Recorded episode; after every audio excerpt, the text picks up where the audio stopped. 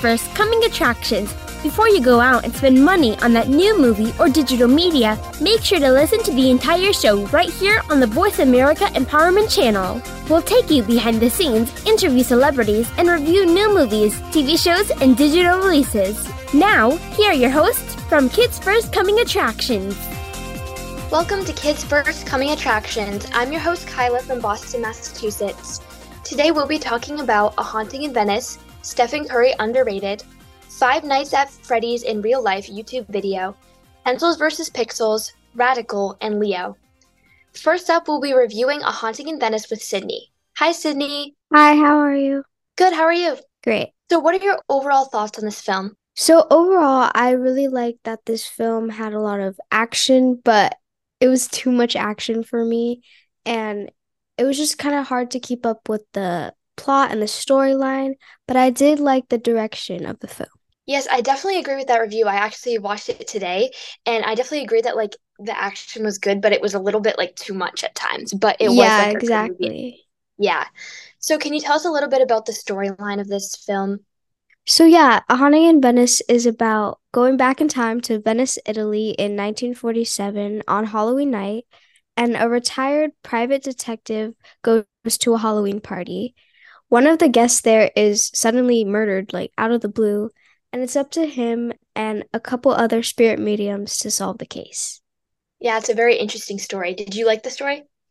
Yeah, I like the story. Um, it was just, I mean, the story is based on Agatha Christie's novel called The Halloween Party. So, um, she's a great writer, and just that they based this on the book was kind of cool. It was just like, like we said, too much action. Yeah, I definitely agree. So, um, we were just talking about how there's too much action. So, do you think the amount of action is good enough action to like keep the film moving, or do you think it was too much or too little? I think it was too much because there was a lot going on and the characters each had their own background story and stuff. So, I mean, this is a mystery movie, so I was very engaged, but I feel like if there was a little bit less action, it still would be as engaging because it is a very interesting story. Um, I would recommend watching it. It's just a lot of action. So yeah, I would say a little bit too much.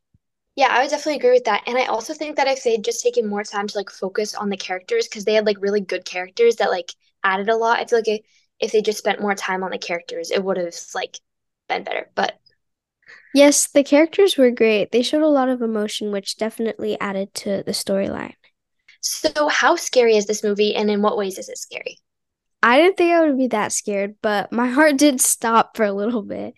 Um, there are jump scares, and it's all it's just all about murder.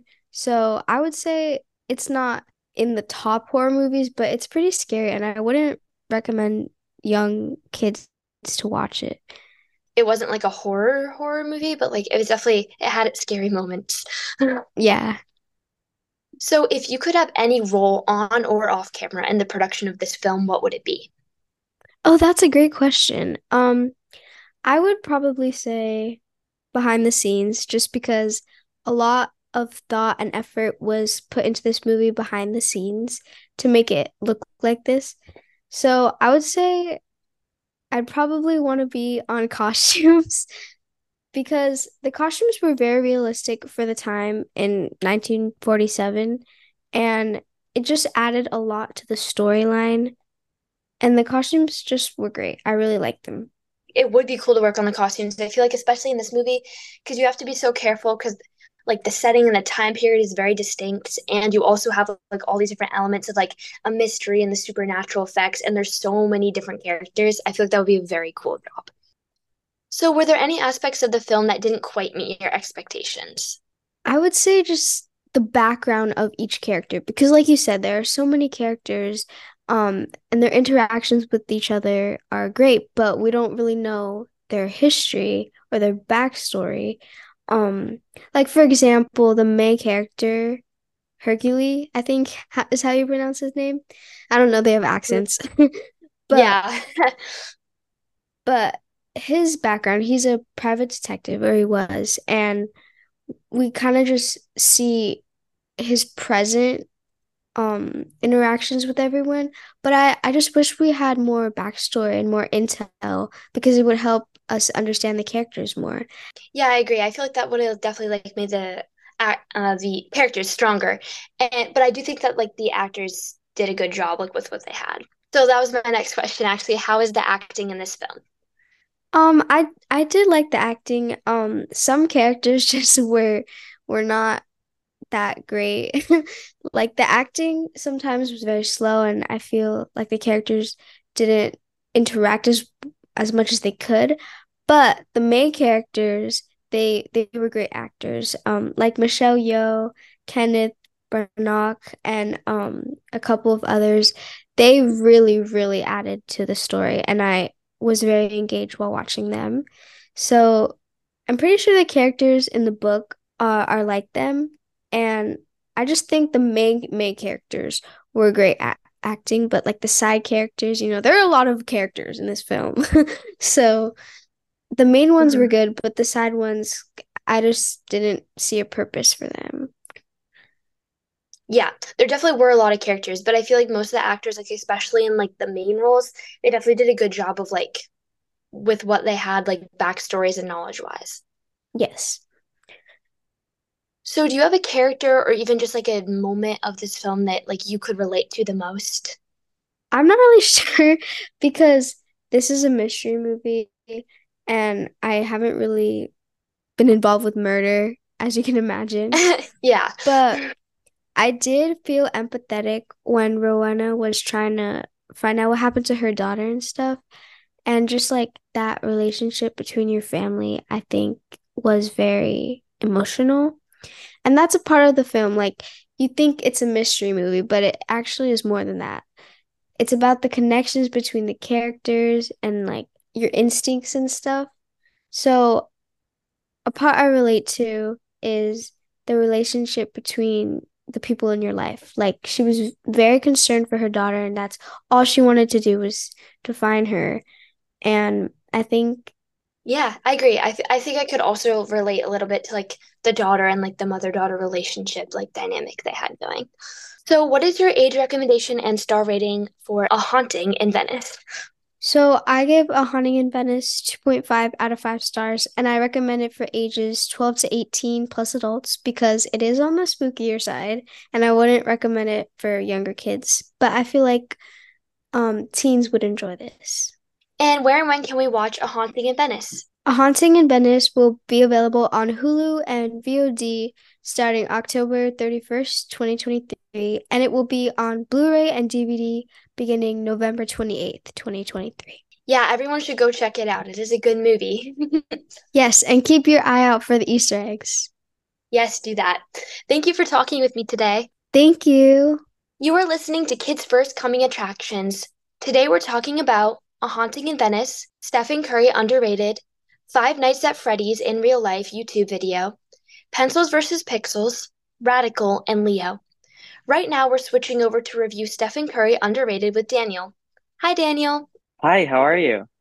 Good, how are you? I'm great. I'm happy to be here. Yes, me too. So, to start us off, can you tell us a little bit about the plot of this documentary?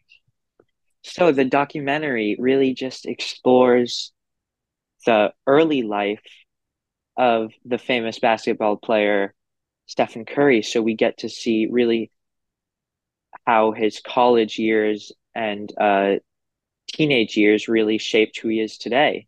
Oh, that sounds very interesting. I don't know much about him, but I do know that he's like a very good athlete. So, so do you think that you need to be a fan or have prior knowledge about Stephen Curry to like fully enjoy this documentary? I think that's one of the greatest things about this documentary. It's that it's accessible to anyone. So I'm not even a big basketball fan, but I was able to just be pulled right into the story, his story, and just enjoy it. So I would say if you're not a fan and you don't know about Stephen Curry, you'll enjoy it. And if you are a fan, you'll enjoy it maybe the same amount, maybe more. Yeah, for sure. That sounds really good because I'm assuming it's also like very educational about Stephen Curry. So if you're just like curious about the sport or the person and you don't really have any background knowledge, it's a great way to like get into the sport. Exactly. So, do you think the documentary had enough new material and new action to keep you interested the whole time? I would say, yeah, I would say for sure. Um, it was very, very um, interesting in the way that I was always like excited to see what happened next because, you know, I was always rooting for Stephen Curry and just wanting to see where um where his life takes him. So yeah, I would say it um was always entertaining. Yeah, it's so cool when like um a movie, especially a documentary, has the ability to like make you genuinely just want like want to root for the main character and want to know more about them and like make sure their life is going in a positive way. Right, right. So what was your favorite like or most inspirational moment? My favorite moments were the moments in which they showed that Stephen Curry was a very like he was known for being very small, but how he overcame the obstacles that you know set him back and he just kept pushing and he made it into the NBA. So my favorite moments were those that displayed his perseverance. Yeah, for sure. And I definitely think it's always like super inspirational and inspiring just like when people that are like not expected to do good because of like their size or something else like prove everyone wrong and then become this amazing athlete or celebrity or whoever it is. So if you could speak with anyone who helped work on this film, who would it be and why? I would probably speak with the director, Peter Nicks, because I think it's just such a well crafted documentary. And I think it's just uh, such a great story brought to life. And I don't think this story could be, you know, shown to audiences any other way than in the documentary form. So I would and I think that's all thanks to him. So yeah, I would speak with the director. Yeah, that would be I think that would be really cool, especially in like a documentary because you have to gather so much information and figure out how you're going to structure it and make sure that like it's informational but not boring. So yeah, I think that'll be a very interesting interview. Yeah, it is a hard task. So how do you think this documentary stands out from other documentaries? Well, like I talked about, the accessibility is a big part of it. I think it's also just a very I talked about it also being uplifting. It's just a very very uplifting story um, where and and motivational where somebody who thinks they can't achieve greatness you know overcomes the obstacles and makes it to the top. Yeah definitely. So what is your age recommendation and star rating for stephen curry underrated? So i would say that this documentary is good for the ages uh, 12 to 18 plus adults and my star rating would be four out of five stars and where and when can we watch stephen curry underrated we can watch it on Apple TV Plus. I will definitely check this out. Sounds like a very good documentary. Thank you for talking with me today. Thank you so much for your time. I'm Kyla from Boston, and you are listening to Kids First Coming Attractions. Let's take a break, and when we come back, we'll have more awesome reviews and interviews. Stay tuned.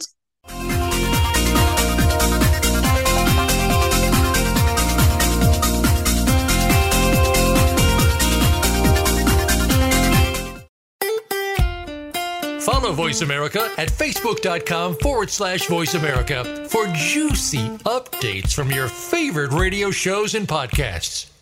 To become a Kids First film critic, visit our website to find out when the next audition takes place. We hold auditions throughout the year and are always looking for kids ages 8 to 18 that love movies, love talking about movies, and love the chance to meet the talent that works on movies.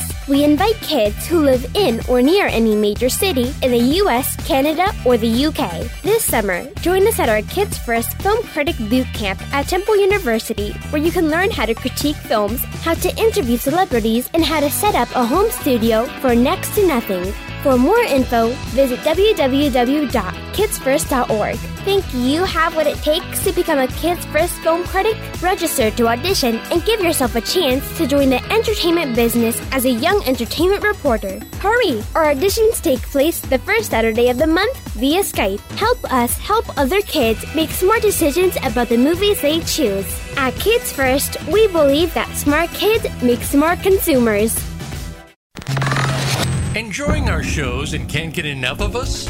Follow us on Instagram at Voice America Talk Radio. and see what we're cooking up for you.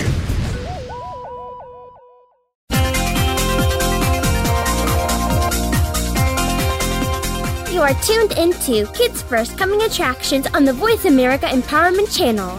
Shh! Turn your phone off. Another film review or celebrity interview is coming up. Welcome back to Kids First Coming Attractions. Now let's listen to Mikella and their interview with Lee Romaire for Five Nights at Freddy's in Real Life, the YouTube video.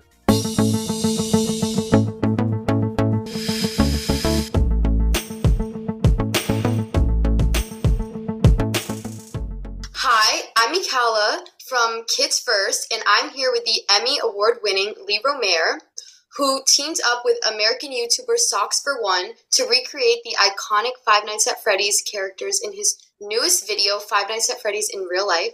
Thank you so much for joining me today. Thank you, Mikella. So, my first question is Have you worked with Socksfor1 before, or is this your first time? This is the first time I've worked with Socks, and I will say they are a great team uh, to work with. So, what was your reaction when you found out that the video game Five Nights at Freddy's was becoming a movie? Well, I, I hadn't heard of, um, honestly, I haven't heard of Five Nights uh, uh, at Freddy's before this. Uh, I was contacted by uh, Carson Philbin, who's the director for Socks, and uh, you know they pitched the pro- the project to me, uh, and you know they wanted to get it done before the movie opened. Um, so that was that was when I first kind of learned about all of it. I'm not a big video game person, um, but I do have fans in my studio uh, of the video game. Mm-hmm. Uh, but that's you know that's the first time I really heard of it. Yeah, it's definitely pretty popular. So, what was it like bringing these video game characters to life? You know, it, we had a um, it was a very challenging project because we only had eight weeks to do it, uh, and that included making the characters um, and then uh, programming the heads. The heads are animatronic. This the bodies are suits, people wearing them. Um, so we, you know, eight weeks is a very short period of time. We do a lot of work for theme parks uh, for uh, theme park attractions, animatronics for that, and those typically take you know a, a year to two years to make. So an eight week project is really fast. It was a challenge, and it but it was really fun, and it all really came together um, exactly as it should have um, on set and behind the scenes as well. Wow, that seems really quick to have to do everything. Yes. So yeah, so how do you think the Five Nights at Freddy's fans will react to the animatronics coming to life? Well, I mean, it, as of today, it has about 6 million views, and I think it has about 8,000 comments. And lots of the comments are um, they were very excited to see um, the animatronics. They, they love the costumes, they thought they looked just like the costumes in the video game or the characters in the video game. Uh, so I think we did a pretty good job. I mean, you know, we, obviously we had to make some uh, adjustments, uh, and we had to do that. We had to make the head slightly bigger so we can fit a person inside, you know, the person's head and the mechanical structures uh, for the eyes and the mouth. Um, but it, it, it, you know, I think everybody was super happy with how it looked, and uh, you know, there were just hundreds of comments about that. So I was very excited to see that, and and you know, Socks and his team were very happy with him as well. Yeah, I was actually wondering like how it worked if there was somebody actually inside. So that's cool to know. Yeah, they hired uh, dancers to actually do it. So the dancers, you know, were able to mimic those robotic moves. Um, mm-hmm. You know, an animatronic like that would cost, um, you know, probably several million dollars to create. Um, so, you know, it had to be actors. It had to be a costume. Um, because you know it's simply un, it's not doable with an actual animatronic figure which yeah. is a whole it's essentially a robot you know you were listening to kids first coming attractions today we're talking about a haunting in venice stephen curry underrated five nights at freddy's in real life the youtube video pencils versus pixels radical and leo Right now, we're continuing listening to Mikella's interview with Lee Romaire about Five Night at Freddy's in real life, the YouTube video. So you said that it took you had eight weeks personally. Right. So was that like the time span for the whole YouTube video itself? Uh, well, we were so I had a team of about 21 people working on this. Mm-hmm. Uh, and while we were building the costumes, they were actually building the restaurant. So uh, they built the restaurant, the sets, uh, they coordinated all of it, and then it was all shot in one day. Uh, yeah, so it all had to come together pretty perfectly. Wow, that was really short time. Yes. Um, yeah. So, how has working on this project been different from other projects you've done? Well, um, like I said, this is a, the first, I guess, YouTube video we've done. Uh, and it's probably, I guess, the most, I don't think it's ever been done before to have animatronic mechanical characters uh, and suits working on a video. I mean, just because of the, the sheer expense of it. Um, you know, like I said, we normally do theme park work. Um, for you know all the things that you go see the Pirates of the Caribbean, Avatar Land, Star Wars Land. We we do a lot of that work um, at Disneyland and at Universal, um, and we do do some movies and TV. This was a short um, project that uh, you know it's more in tune with like a, a TV commercial um, type thing where you know it only has to last a little. You know these things only have to last a little while. Um, so it's more in line with that. Uh, movies typically, when you do a project like this with a puppet or an animatronic, they have to last for maybe a month, and there's always somebody taking care of them. This was just for one day. So we did a lot of 3D printing um, of the mechanisms. All the mechanisms in the head were 3D printed, mm-hmm. um, designed in the computer, uh, printed out, and assembled really quickly. Um, and we knew that you know if they would just last for the shoot, that it would be you know great. So, you know, that's how it differs in, in that way, I would think. Just the the the temporariness of the whole thing. that's really cool because I never even realized that there was this whole world of animatronics. So yeah. that's really interesting. Um, what was your favorite part about working with this property? I think it was just the the fun of the challenge of getting it done, and you know, working with this uh, team that was young and it, they were very excited about the project. Um, you know, so you know that enthusiasm kind of carried over the whole thing. Uh, it was it was very interesting to try to build a costume for an actor that we couldn't normally if we um, make a costume for somebody we're able to measure them and, and get them and try it on in the studio this was all the way across the country you know on the east coast and we're on the west coast so we had to we had to build the suits um, based on measurements. And we had to make sure the dancers that they hired were the exact measurements that we build to um, in order for them to fit. I mean, they could have been shipped over and they might have not fit someone. So we had to coordinate all that. And it, it turned out to work really well. I see there could have been a lot of complications, but it turned out really yes. well. Yeah, electronics, you know, also too, you know, all those heads were wireless. We programmed the heads uh, to sing the Freddy's song. Um, so we lined up all the heads and we programmed each one, and the, we we made it all on one button, so the director could hit the button, and they would start talking at the right times during the song. Um, and he could turn it off whenever he wanted. So that was really neat as well. So we made it as simple as possible, as foolproof as possible. And um, luckily, nothing went wrong. It all went right. And they actually finished filming three hours before they were supposed to finish. So that's a probably a record in itself. That's really cool. So my final question for you is sure. what do you hope the audience will take away from watching the Five Nights at Freddy's show and YouTube video in particular? Well, I just, you know, I hope they enjoy it. I mean, you know, the, those guys are, are really funny. And I think, you know, having the, the characters look so much like the real characters in the video game. Um, it just it brings like the whole level of the project and the video up. Um, you know, the combination of those guys, the acting and the their um, craziness and the great sets and the good costumes and and and, and animatronic heads. Um, I, I hope he does something else like this. It's it was really cool. Yeah, and I definitely see that there was a lot of hard work put into it, and I think people are really going to love it. I'm Kyla from Boston, and you are listening to Kids First Coming Attractions. Let's take a break, and when we come back, we'll have more awesome reviews and interviews. Stay tuned.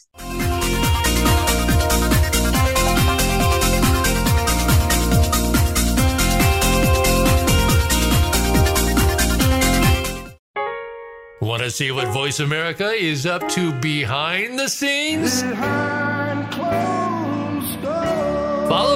on TikTok at Voice America Talk Radio. To become a Kids First film critic, visit our website to find out when the next audition takes place. We hold auditions throughout the year and are always looking for kids ages 8 to 18 that love movies, love talking about movies, and love the chance to meet the talent that works on movies. We invite kids who live in or near any major city in the US, Canada, or the UK. This summer, join us at our Kids First Film Critic Boot Camp at Temple University, where you can learn how to critique films, how to interview celebrities, and how to set up a home studio for next to nothing. For more info, visit www.kidsfirst.org. Think you have what it takes to become a Kids First film critic? Register to audition and give yourself a chance to join the entertainment business as a young entertainment reporter. Hurry! Our auditions take place the first Saturday of the month via Skype. Help us help other kids make smart decisions about the movies they choose. At Kids First, we believe that smart kids make smart consumers. Enjoying our shows and can't get enough of us? Follow us on Instagram at Voice America Talk Radio and see what we're cooking up for you.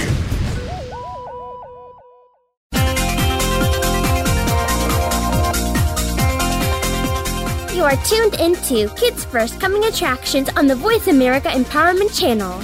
Shh! Turn your phone off. Another film review or celebrity interview is coming up. Welcome back to Kids First Coming Attractions. Now let's listen to Hanadie and their interview with Tom Bancroft for Pencils versus Pixels. Hey, Hanadie. Hello. I just have a, a couple of questions for you. Yeah. Okay, so my first question is What inspired you to produce a documentary, Pencils versus Pixels?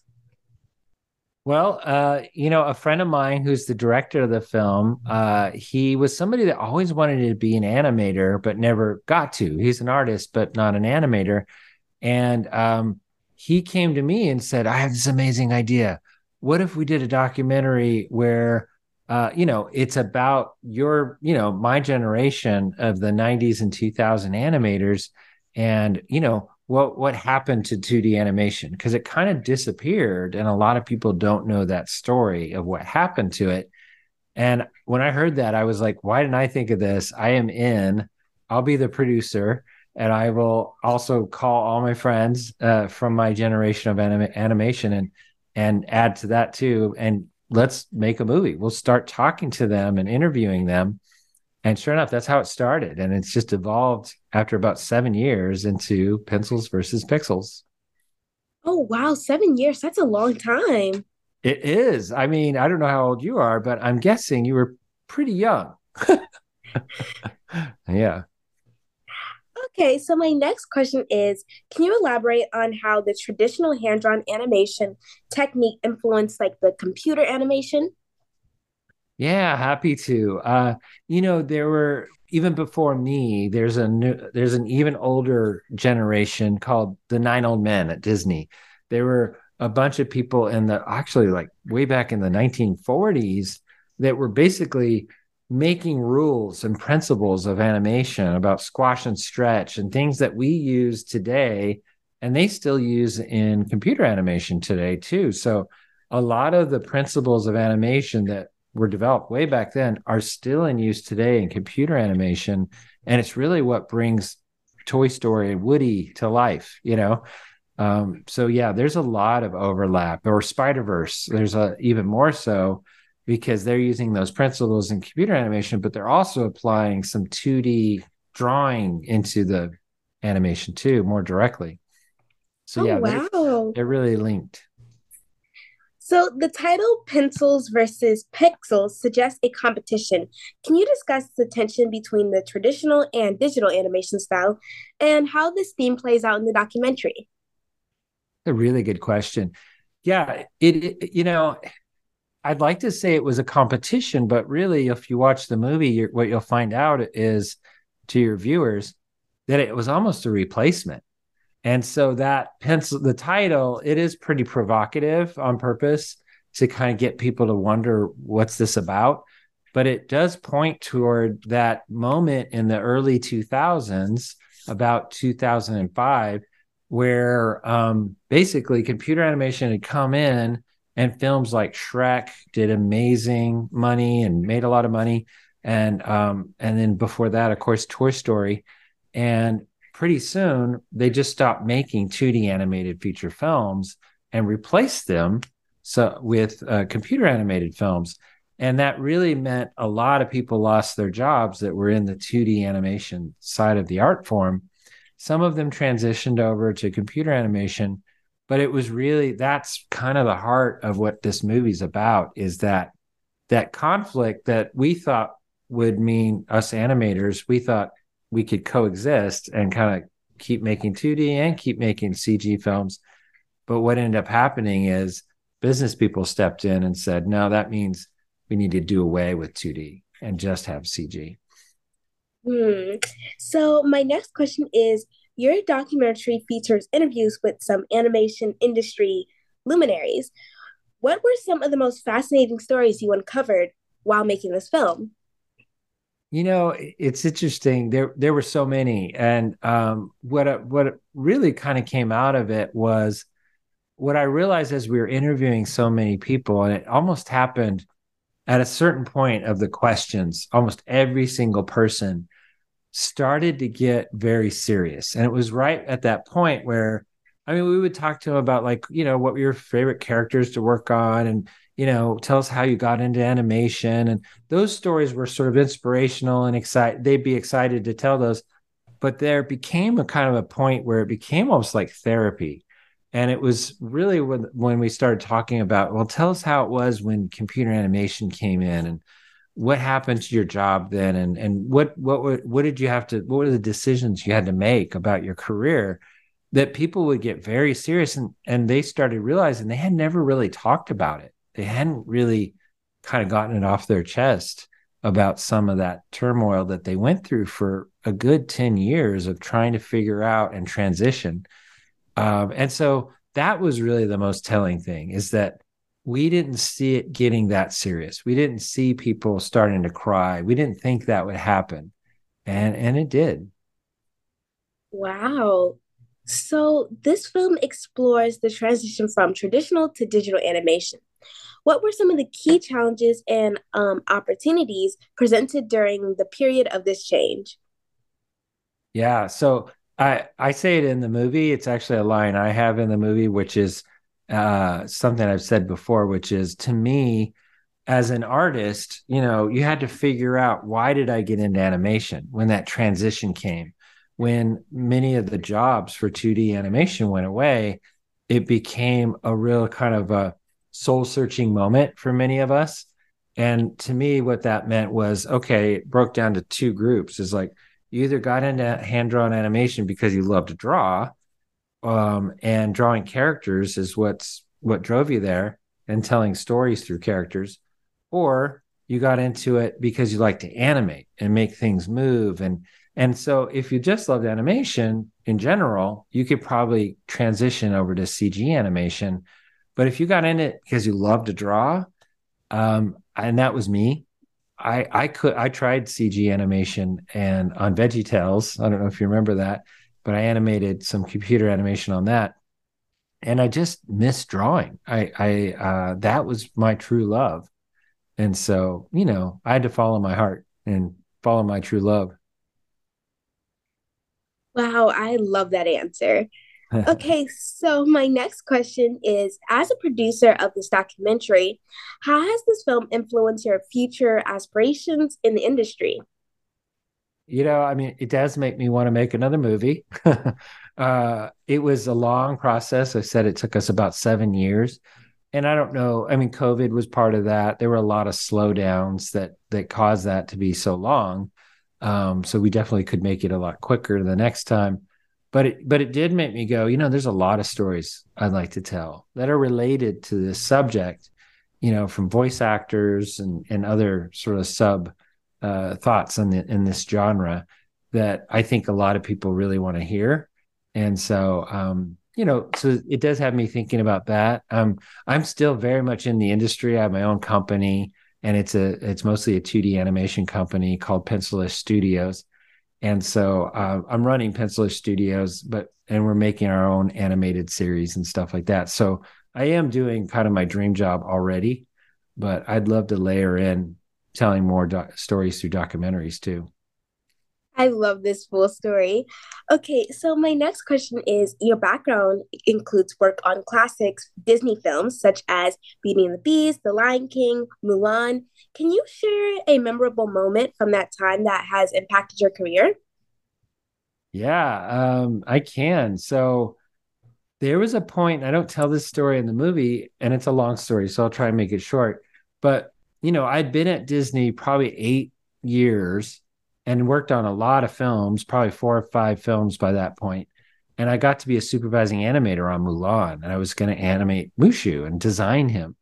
And I was starting to design him, and what ended up happening was is they Mushu became a more and more important character in the movie as I was working on it. They kept giving him more scenes, and they then they brought in Eddie Murphy. He uh, he wasn't supposed to be the voice originally, but they ended up getting Eddie Murphy, and he was a really big star at the time. And so it got to be to the point where even the president of Disney Animation was saying, "Is Tom Bancroft the guy to animate Mushu?" Because he's kind of new. Shouldn't we get somebody more experienced to do Mushu? And so, very literally, my job was on the line. And so, very early in the process, I had to prove myself and do a few production scenes. My first scenes on Mulan it was a make or break situation. And fortunately, I passed. They liked them, and I was able to keep my job. I'm Kyla from Boston, and you are listening to Kids First Coming Attractions. Let's take a break, and when we come back, we'll have more awesome reviews and interviews. Stay tuned.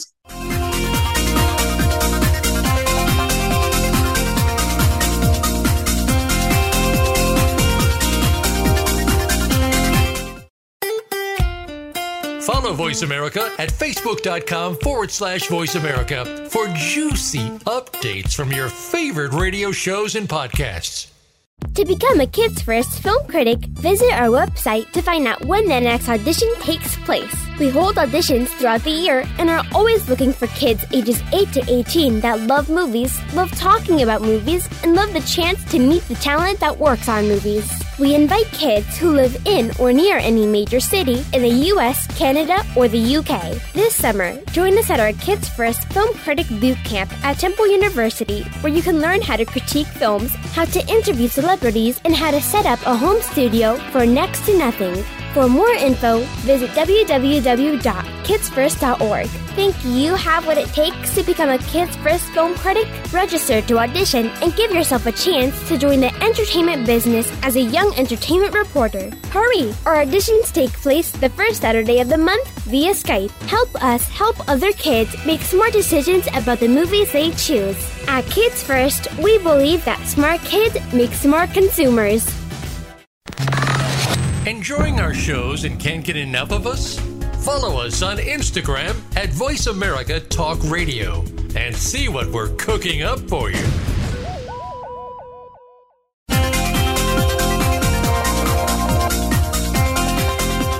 You are tuned into Kids First Coming Attractions on the Voice America Empowerment Channel. Shh! Turn your phone off. Another film review or celebrity interview is coming up. You are listening to Kids First Coming Attractions. Today we're talking about A Haunting in Venice, Stephen Curry Underrated, Five Nights at Freddy's in Real Life, the YouTube video, Pencils vs. Pixels, Radical, and Leo. Right now we're listening to Zoe's interview with Eugenio Derbez about Radical.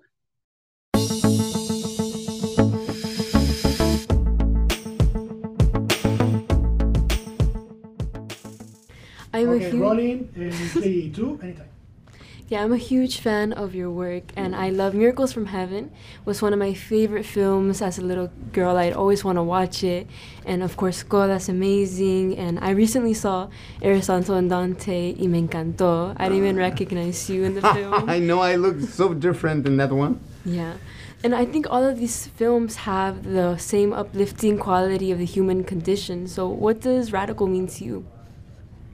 Um, this is a very special project uh, to me because this movie not it, it's not just a, entertainment. Um, it, it's it has like more depth. It's it's a real story. First of all, it's based on a true story about the, a teacher who changed this uh, the, these kids' lives um, by trying something different. Um, and I love the fact that it's based on a true story because it's not fiction; it's real. And what he did, i i i the results are amazing. Mm-hmm. Actually, we're trying to see if uh, in, in, the United States and also in Mexico, if we can um, like duplicate or replicate the, the method in other schools. Um, but again, I love when movies make you laugh, but also make you think and make you cry and make you feel something in, inside of you, and this is one of them. Absolutely. There's so many emotions in the film, and you're not only a leading role, but you're the producer. So, how is it to make this film so believable and authentic? Uh, something that we were always worried about. Um, we actually brought uh, uh, to set um, the real Sergio, the teacher that I'm portraying, and the real Paloma, the, the girl who's uh, basically the, the, the star in, in this movie.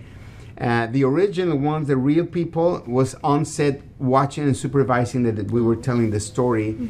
in the right way. We also went to a real uh, dumpster, uh, to a real uh, landfill um, to shoot, and it was very, very, very complicated to shoot under those conditions. We mm-hmm. were getting sick constantly, the, the kids and, and I, because, you know, the pollution was terrible there. But I love that the shots, they, they look amazing because we're in the real, real place. Yeah, and it's so important that you had Sergio and Paloma there. And you also won the Sundance Film Festival Favorite Award, which is so amazing. So, as a producer, do you think that's so rewarding to see how audiences connect with the film? Absolutely. As a producer, I feel so proud of this movie. Well, as an actor yeah. too, but but uh, um, the fact that um, and let me tell you something. It's not Sundance. Sundance was the first one. Uh-huh.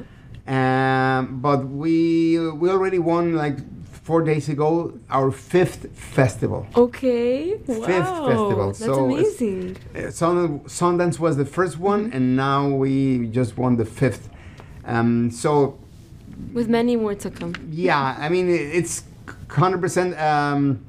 Um, you can trust us that it's a great movie because it won already five festivals, and. And also it, opened in first place in Mexico. Mm-hmm. Uh, we beat Taylor Swift. Wow, Taylor Swift! I know, I know. It's wow. That's my. It's more important than the Sundance Film Festival. See, wow, the film is is so beautiful. It made me cry, and I think that everyone who watches it is gonna feel um, very like. I, I feel like I can even relate to the kids with the school systems, you know, yeah, um, and definitely. Yeah. I, I, I, didn't know that, but education hasn't changed in the last hundred years. Mm-hmm. And I think it's time to start a, a, change, uh, or at least the conversation for a change. So yeah, and teachers are super important. I mean, I remember in fourth grade I was doing interviews, and my teacher was super supportive, and uh, that's so important in a kid's life as well. Yeah, absolutely. And, yeah, and Radical, the Sergio, he learned from his experiences. So what have you learned from being a part of this amazing film? Well, I learned that uh, even when you have everything against you, even when in cases like like Sergio, that he he didn't have any resources or uh, he was teaching these kids in in a very violent environment even with everything against him, he succeeded and he changed this kid's lives just by really wanting and doing something to change his reality.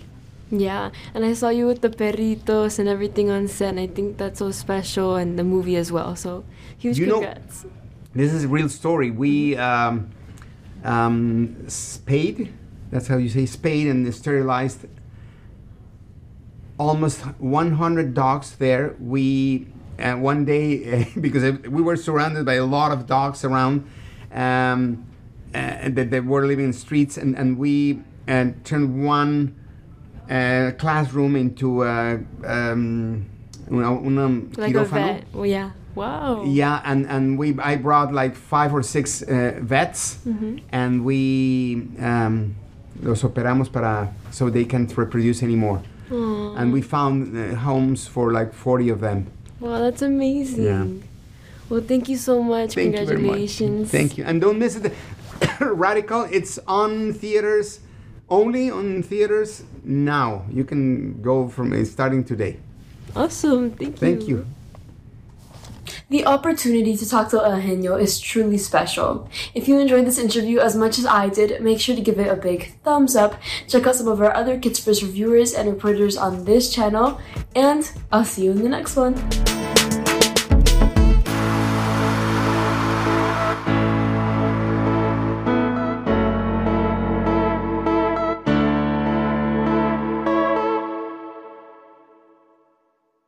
I'm Kyla from Boston, and you are listening to Kids First Coming Attractions. Let's take a break, and when we come back, we'll have more awesome reviews and interviews. Stay tuned.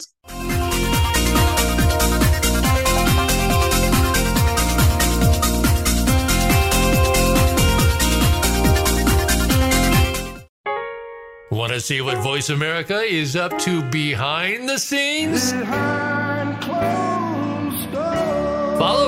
on TikTok at Voice America Talk Radio.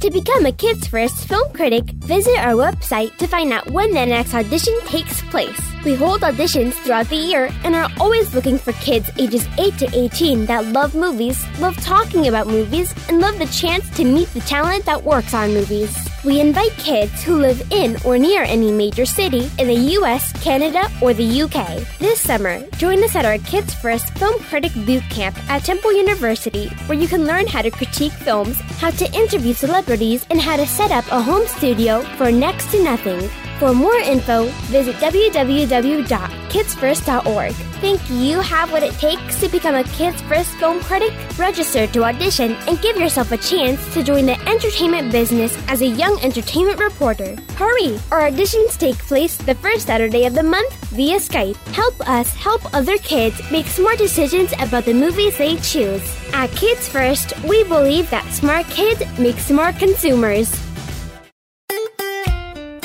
Follow Voice America at facebook.com forward slash voice America for juicy updates from your favorite radio shows and podcasts.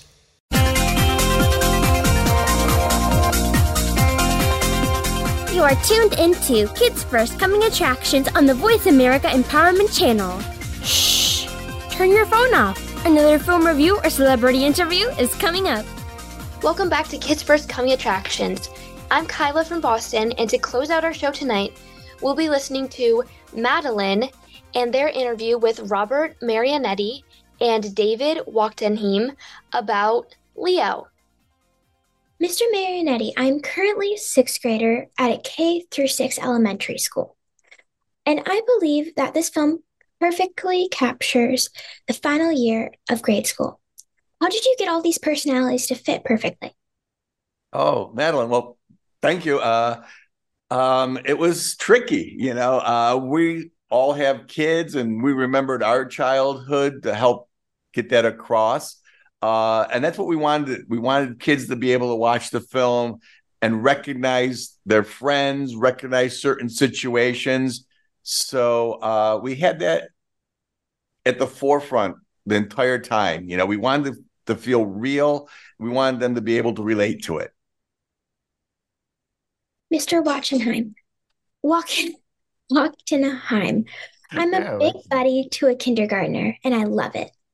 What what was behind the decision to make those little balls of energy not perfectly formed characters?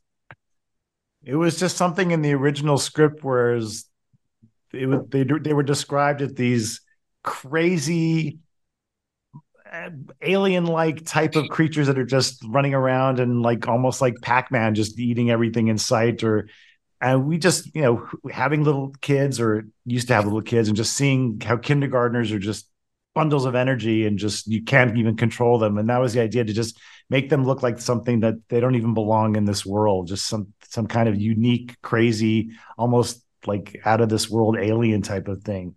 So we just wanted to push them make them as crazy and wild as we can without making them too too scary looking or anything Madeleine, let me ask you a question. Has your kindergarten buddy ever eaten one of your books or anything like that? Um, Well, another Kinder Buddy ate a crayon. Oh, jeez. That's hilarious. Wow. And they put a glue on their lips. so thought it was chapstick. Oh. Yeah. There you go. Just like that. Yeah, there you go. Yeah. Mr. Marinetti, this film touches on many growing up topics that are serious and funny. How do you keep in balance of interesting and entertaining?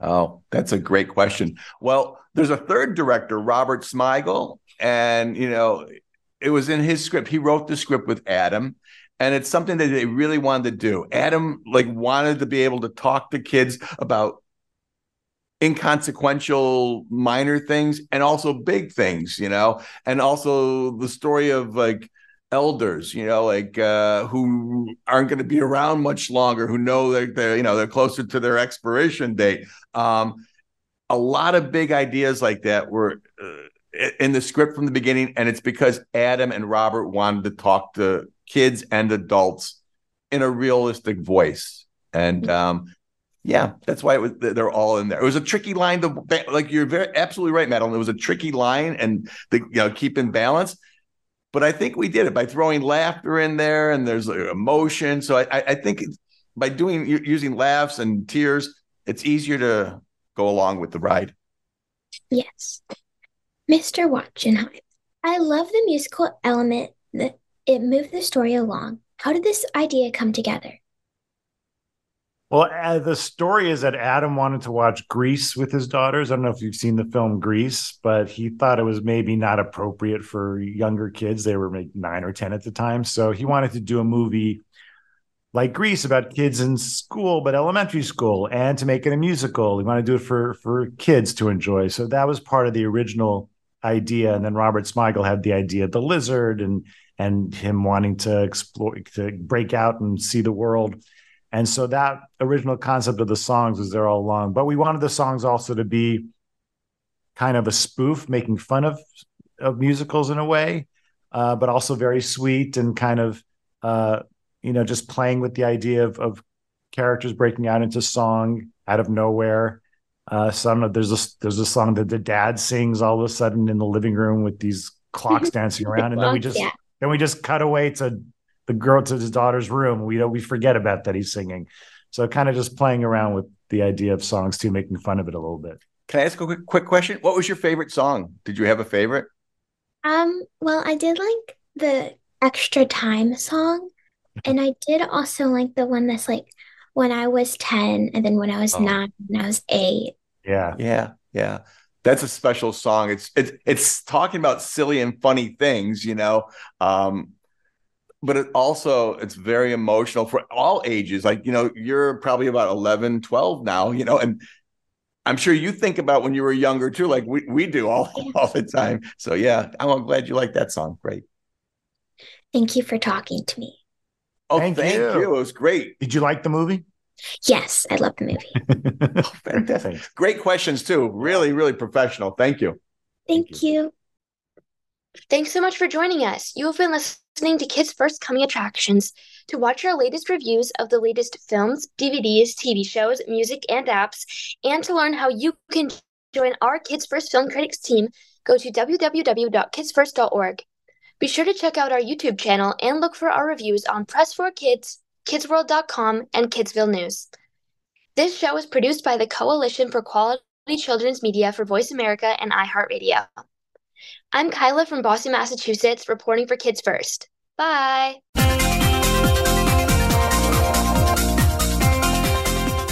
Thank you again for tuning in to Kids First Coming Attractions on the Voice America Empowerment Channel. Now, you know more which movies, TV shows, or digital media to look for, or learned about the talent that worked on or off camera on them, and can make informed decisions about what to watch. Be sure to subscribe to our channel so you don't miss an episode and tune in again next week.